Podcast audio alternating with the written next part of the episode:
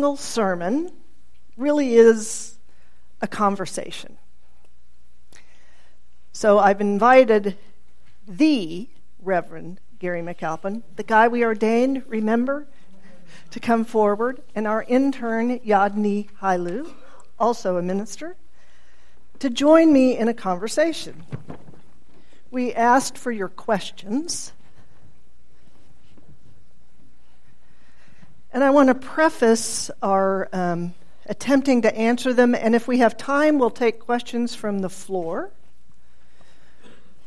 We did discuss beforehand, we're ministers, and I said, okay, you can answer with just two words. And they were like, what?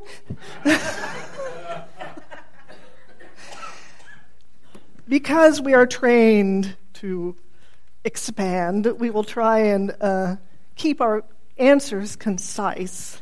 Yeah, right. But we thought, so there are two reasons for doing this for me. Um, again, being Unitarian Universalist is about being transparent. We don't hold all of the answers. I am not the one with all the knowledge. Hence, at least two other people, and let me just say, at least a hundred other people have other answers that are just as good. Uh, so that's one thing. And um, because we value curiosity. Mm. And there is no bad question. I know that's trite, but I think that's true because we're all in different paths, and there'll be something that is so obvious to you that I'm like, I don't get it. Everything from God, is there one? Huh? What? What's that about? To, um, how come the church always does this? Ah, so that's my preface. We haven't really talked about how we'll take turns, but we'll try and be equitable. And um, the very first one is Could all three of you speak briefly about how you heard your call to ministry? Who wants to start?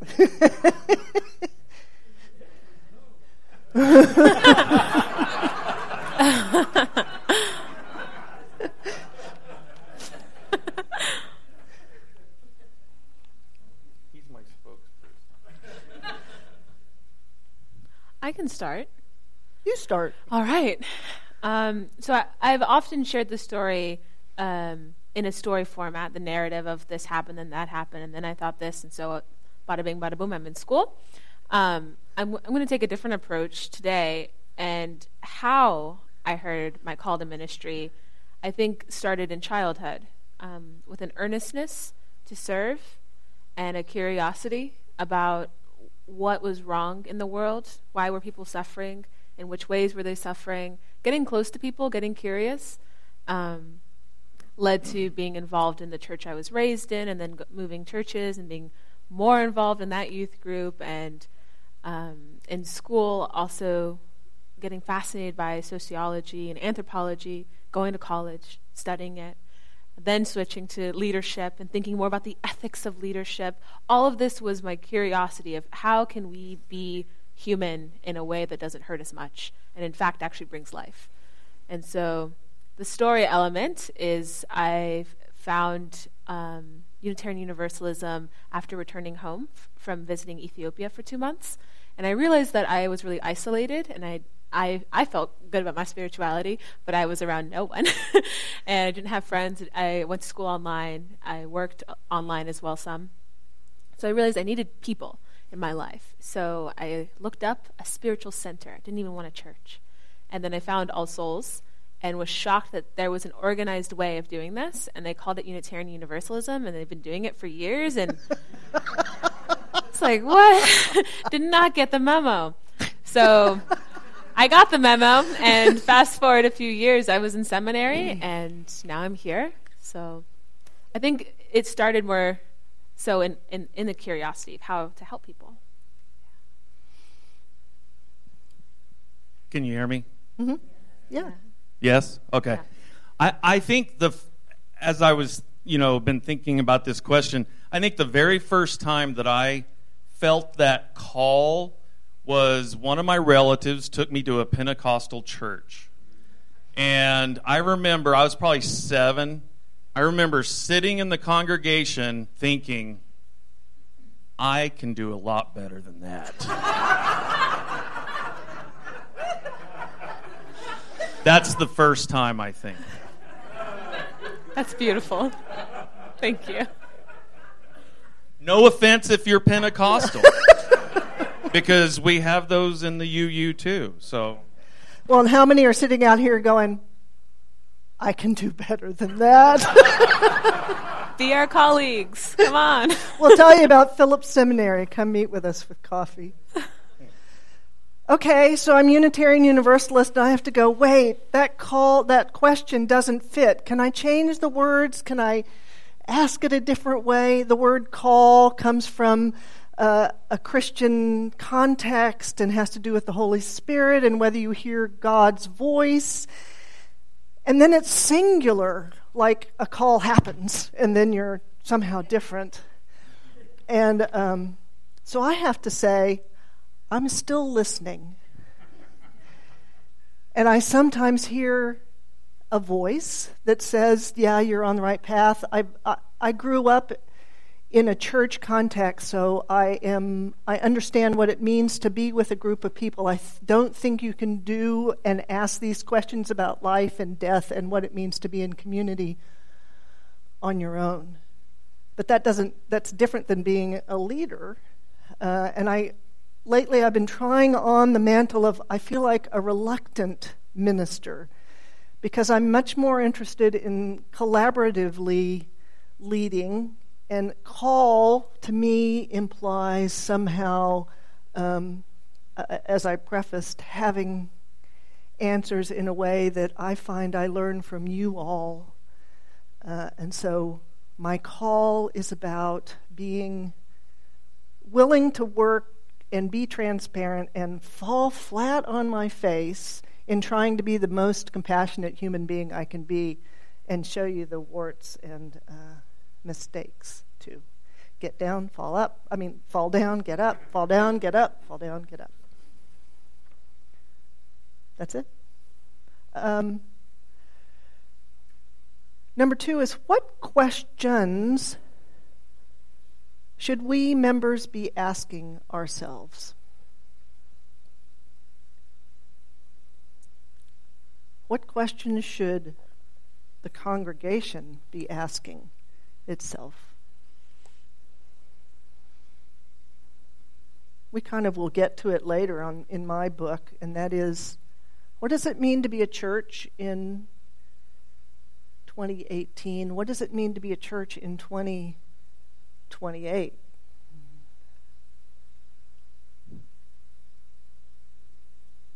What does it mean to be um, welcoming to everyone, knowing that we're all on different places along this path, and uh, we have to be open to that. It looks so different.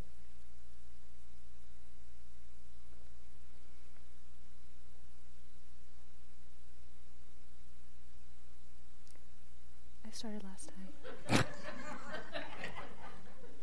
well, since uh, I guess I drew the short straw, the questions that I'll just say you as members should be asking yourself is Yeah. how am I called? Where am I called? To what am I called? Because I truly believe in that analogy that we're a body, that we're each members of a body.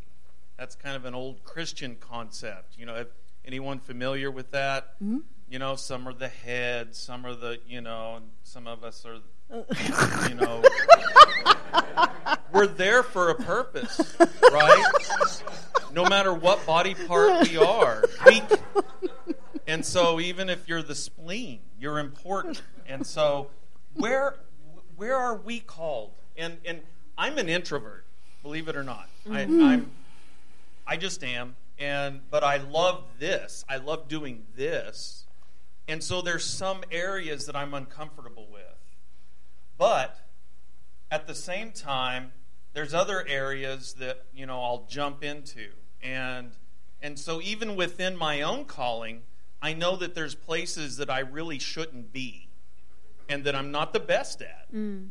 And so, as members of our congregation, where do you fit in? What are your talents? What are your passions? And yet, where are your shortcomings? Where would be a challenge for you? I'm going to try it. I'm really uncomfortable, but I'm going to try it.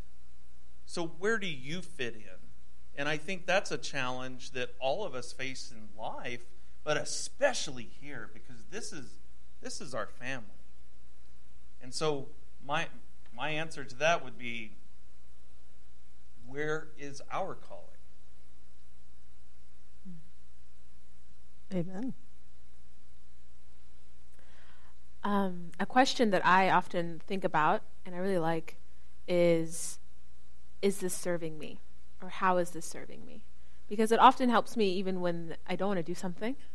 It helps consider to to have an answer to that question though, you need to know what your vision is. What's your mission? What what are, what are you here for? What what is your role? What is the goal? All of that. Then you can consider is this serving me? Is getting into this uncomfortable situation serving my mission and vision to be more inclusive and learn about humanity and show up and have a community? Then bada bing, bada boom, I'm going to action, right? But if it's something else of um, holding a grudge or never speaking to someone because they don't agree with you? Is that serving my mission and vision of being inclusive and open hearted? No, so I don't think it's serving me. Um, so that's a question I use often for myself, and I think it's helpful both when we consider how we are in community and also how we are individually. Is this serving me? I told you there was great wisdom up here. Um, this next question I'd like to preface. It's very specific, and it was um, some of these questions came anonymously, but this one, because it's so specific, was signed, and I've communicated with the family that asked it, and also alerted uh, some people just so they'd know it was coming. And I'm uh, uh so I'm going to read it to you, and I think we should all take it to heart. It's not meant to uh, shame, but for us to go, huh Okay, how can we do something differently? Uh, and I want to say something about um, any complaint you have about the church or any struggle you have. We're trying to be a healthy church, so there are places to put your problems. If I have a problem with a person, I should go to that person first before I triangulate and go, Yadni, you won't believe. so, how to turn something that is a complaint and keep it from becoming gossip is saying, I have this problem. I'm going to uh, sign my name to it and let you know. My question is why does your congregation virtually ignore its visitors? We have visited your church twice in the past two weeks. One sweet lady named Alice greeted us, but no one, and I mean no one, but Alice spoke to us again. We initiated a conversation with one young couple the first week. How do you build a healthy congregation when you virtually ignore visitors? How do you make visitors feel welcome, included, and made you feel you'd love to have them join your congregation?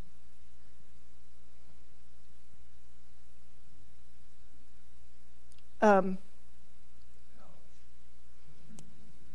Yeah, I think that's fair to say. Ouch, thank you for voicing that.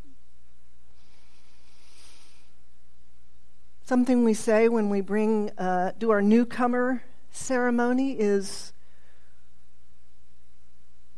the church will disappoint you, and you will disappoint the church somewhere along the line. And that's just what it means to be a human institution. Um, I'll just speak in general for hospitality, how uh, I was raised with a very specific kind of Southern hospitality that I realize has elements that are destructive and not always so hospitable. And um, welcoming someone who's an introvert versus someone who's an extrovert, someone who walks in the door and immediately wants hugs and to tell you everything about their life and have you listen versus someone who's like, okay, I want at least two years before I really tell you anything and get to know you to make sure I trust you. We have to navigate that. Hold on, I'll we'll, I'll let Gary and Yadni. Uh, I'll just say, uh, I'll just say I'm sorry if you're here. I'm so sorry that you experienced um, that pain, and this is the kind of member we want because they came and experienced something awful and were willing to tell us about it and sign their name to it and say, uh, to give someone a second or third chance. Thank you for giving us a second or third chance.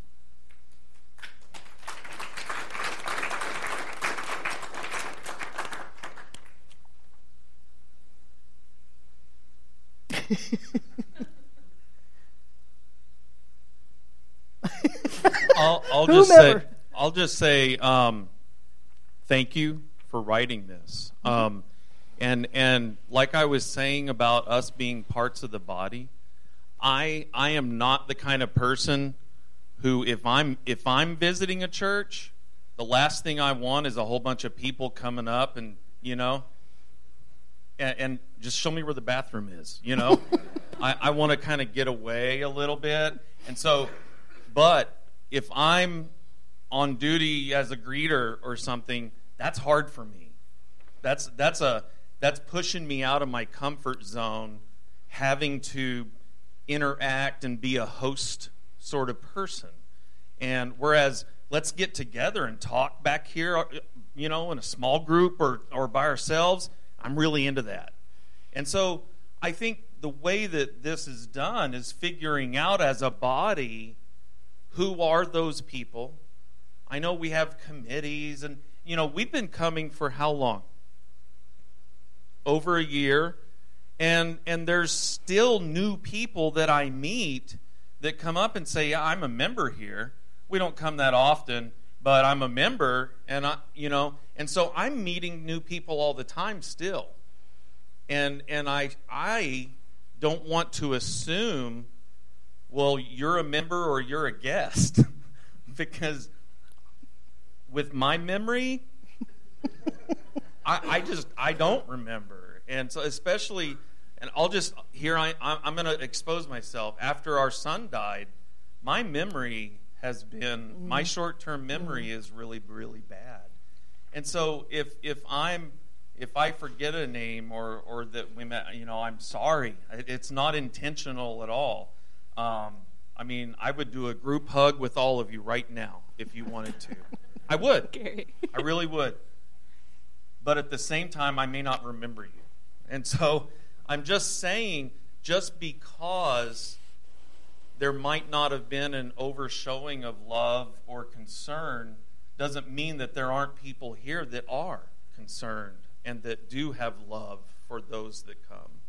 And I, I think it's important, again, for us to figure that out, you mm-hmm. know, as a body, as a collective here, as a community what do we do? You know, it's something we need to talk about.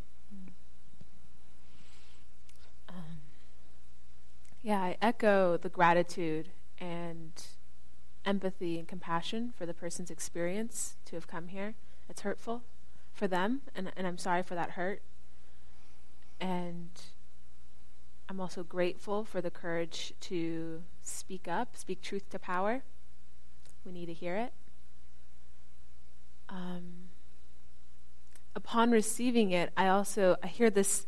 There's a juxtaposition. I don't want. Um, we know it's not helpful when everyone just like ups their enthusiasm and just like rushes anyone that comes in. serves no one, and it scares people. Um, and and it, some. it does well some, and then even for the people who are playing the part of being the overly enthusiastic, I think a lot of us don't live at a 17. You know, on like a 1 to 10, we're usually somewhere lower. And so it's inauthentic even from us. Um, out of the desperation of like, but I want you to know you're loved.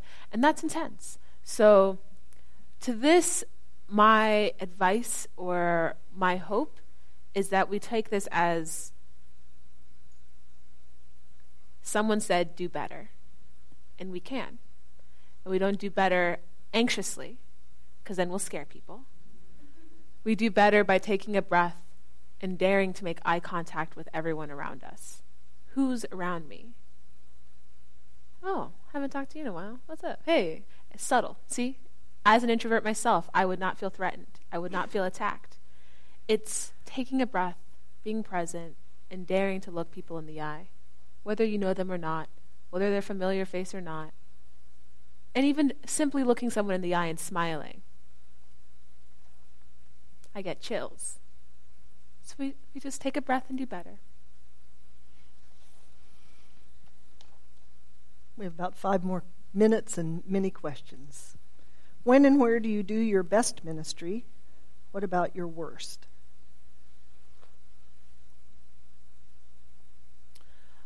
I'm going rapid fire now. Great. All Go right. rapid fire.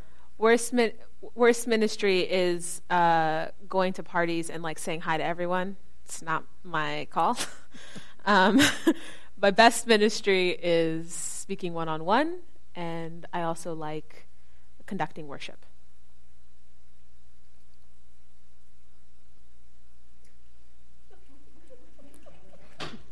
Um, best ministry is when I'm with people.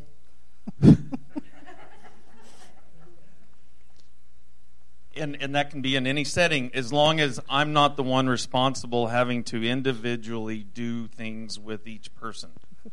Because then I, the memory thing, which brings me to my worst. My worst is anything that, that requires me to remember everything. It's kind of the flip side of the coin. So the best, I, I just I, I love being with people as long as it's in a smaller space and unless I'm up there. Then then it then it's like it can be thousands. It doesn't matter. Whereas like this size is is perfect. It's maximum for me. I don't Does that make sense? Yep. Okay. Um, feels confessional. Okay. Uh, um, I do my best ministry, and, and Yadni kind of hit, I, now I can't remember what term you used, but it was like intention. When my intention is clear, I do my best ministry. And by intention, that also means my ego, I'm out of the way. Um, and I do my worst ministry when my ego is engaged and I'm fearful or anxious and I want a very specific outcome. So having an intention is good. Thinking it's going to look a certain way is when I really do my worst ministry. And then I get scared because it's not looking the way I think it's supposed to look. And then you miss the beauty of all of the options that show up, which is why we do this as a body and community. What is a new spiritual practice you're exploring, a regular spiritual practice you've done for a while, and a spiritual practice of days gone that was once dear? Spiritual practices in general.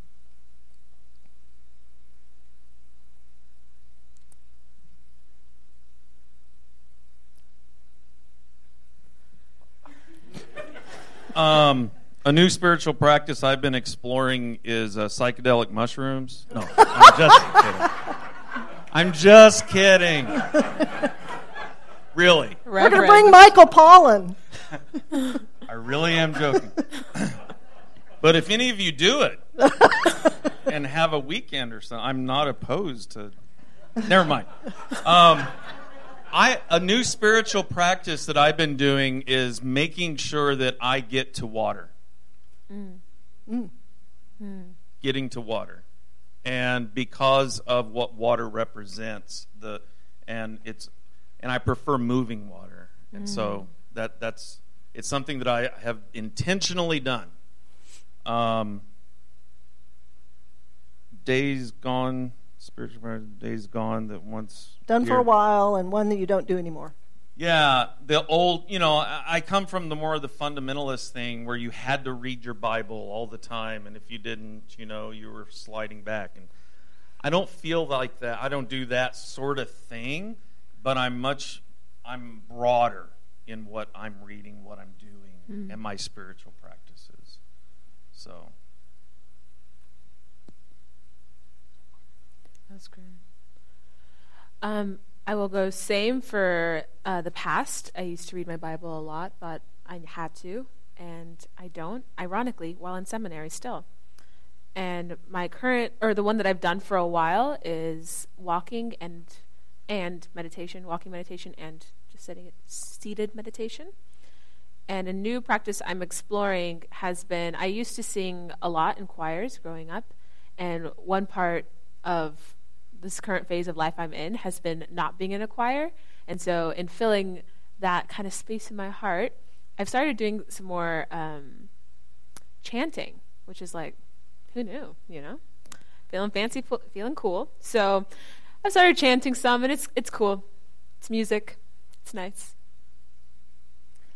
Uh, a new spiritual practice I'm exploring is I've started saying to myself in all the instances that arise each day, um, I abide, meaning I can accept whatever is happening as it's happening. Mm. Um, a regular spiritual practice, I think I've mentioned this before. I do a sitting meditation too, but I've uh, started doing a, a morning and evening uh, holy to do list and it's not a list I used to flog myself because I didn't get through it. In fact, the first item on it is make your holy to do list, and then coffee meditation. I sit there and drink my coffee. So, um, call a friend, and at the night, I just review it and I get to scratch things off and write two things I'm grateful for. And I have found it grounds me in the morning and evening and reading along with it and spiritual practice of days gone by. You know, I grew up Episcopalian and I went to a memorial service about a month ago, and I don't miss communion, but I miss communion. It's a ritual act that they do every Sunday, and you there's that gossipy part of it. You get to see people get up and walk up and go, "Oh, that's the dress she's wearing today." oh, it's good to see Frank. Really good. Um, and kneel and and and receive food. What's wrong with food? Nothing. And wine. When I was 13, I got to drink wine. So uh, I, we miss, we've thrown out a lot of these sacraments that I miss. Don't know how to bring them back. Okay, we are. And this last, we have more. So I'll just read them all. Why we have a church. Why are we here? Is there a purpose for churches in the 21st century? Is this a Christian church? Is it okay to be upset when good things happen to bad people? Rapid Do you fire. have one more? No, that's the same. It's the same as the first. Oh, okay. Yeah. And I, I propose we each answer one. Okay. Why we have a church? Why are we here? Is there a purpose for churches in the 21st century? Two words, you know. No. Anybody want to tackle that one? What's the purpose for church now, today? Me? Mm-hmm. There is no other institution in our country that is intergenerational, opens the door to conversations and thinking about life and death and everything in between, and all these notions that churches are going to die I think is hooey. We will be reborn, we will be restructured, but I think human beings will always need a way to gather and um, express our biggest feelings from joy to the deepest despair in community, and not just with strangers, but with people who've seen you work through your joy and despair. Hmm. That's why I'm here. hmm. And we do have to think about how that looks different. But every, uh, the church has always had to deal with changes in technology and yeah. Do you want to answer that, or do you want the last one, or do you want this I next want one? one about being pissed off. Okay. Is it okay to be upset when good things happen to bad people? Yes. You get a second word. Be angry and sin not. of course, it's okay. Just don't hurt the person. We are emotional beings, and we're going to have a reaction. And, I mean, look at our illustrious leader. He's winning every day. That doesn't make me happy. But he is. apparently. Can I add to that? Okay. At a certain point, does it serve you? Does it honestly serve you to hold that? Mm.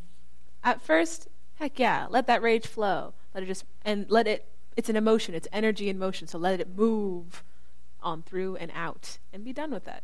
Because it's not helping. Homeboy's still living his life up there, still crazy, still in power. Sorry. So, how focus on your life, right? Like focus on where you have power, and I can understand like a moment of like, whoo, but then let it go. It doesn't serve you to hold on to it forever. Is this a Christian church? Yes. For some, No. yeah. For some, Yes. No. Historically. Yeah. yeah. But, and many, many here are still. Yeah. Yes. Yeah. We'd like to honor For some, for many. Yeah. the spectrum. It's my tradition. I'm sorry we didn't have questions, t- time for questions from the floor. We ran over. Um, Gerald, you wanted to say something? Okay. We should do this again, huh? Same Thank you all for your compassion and patience, and we'll carry on.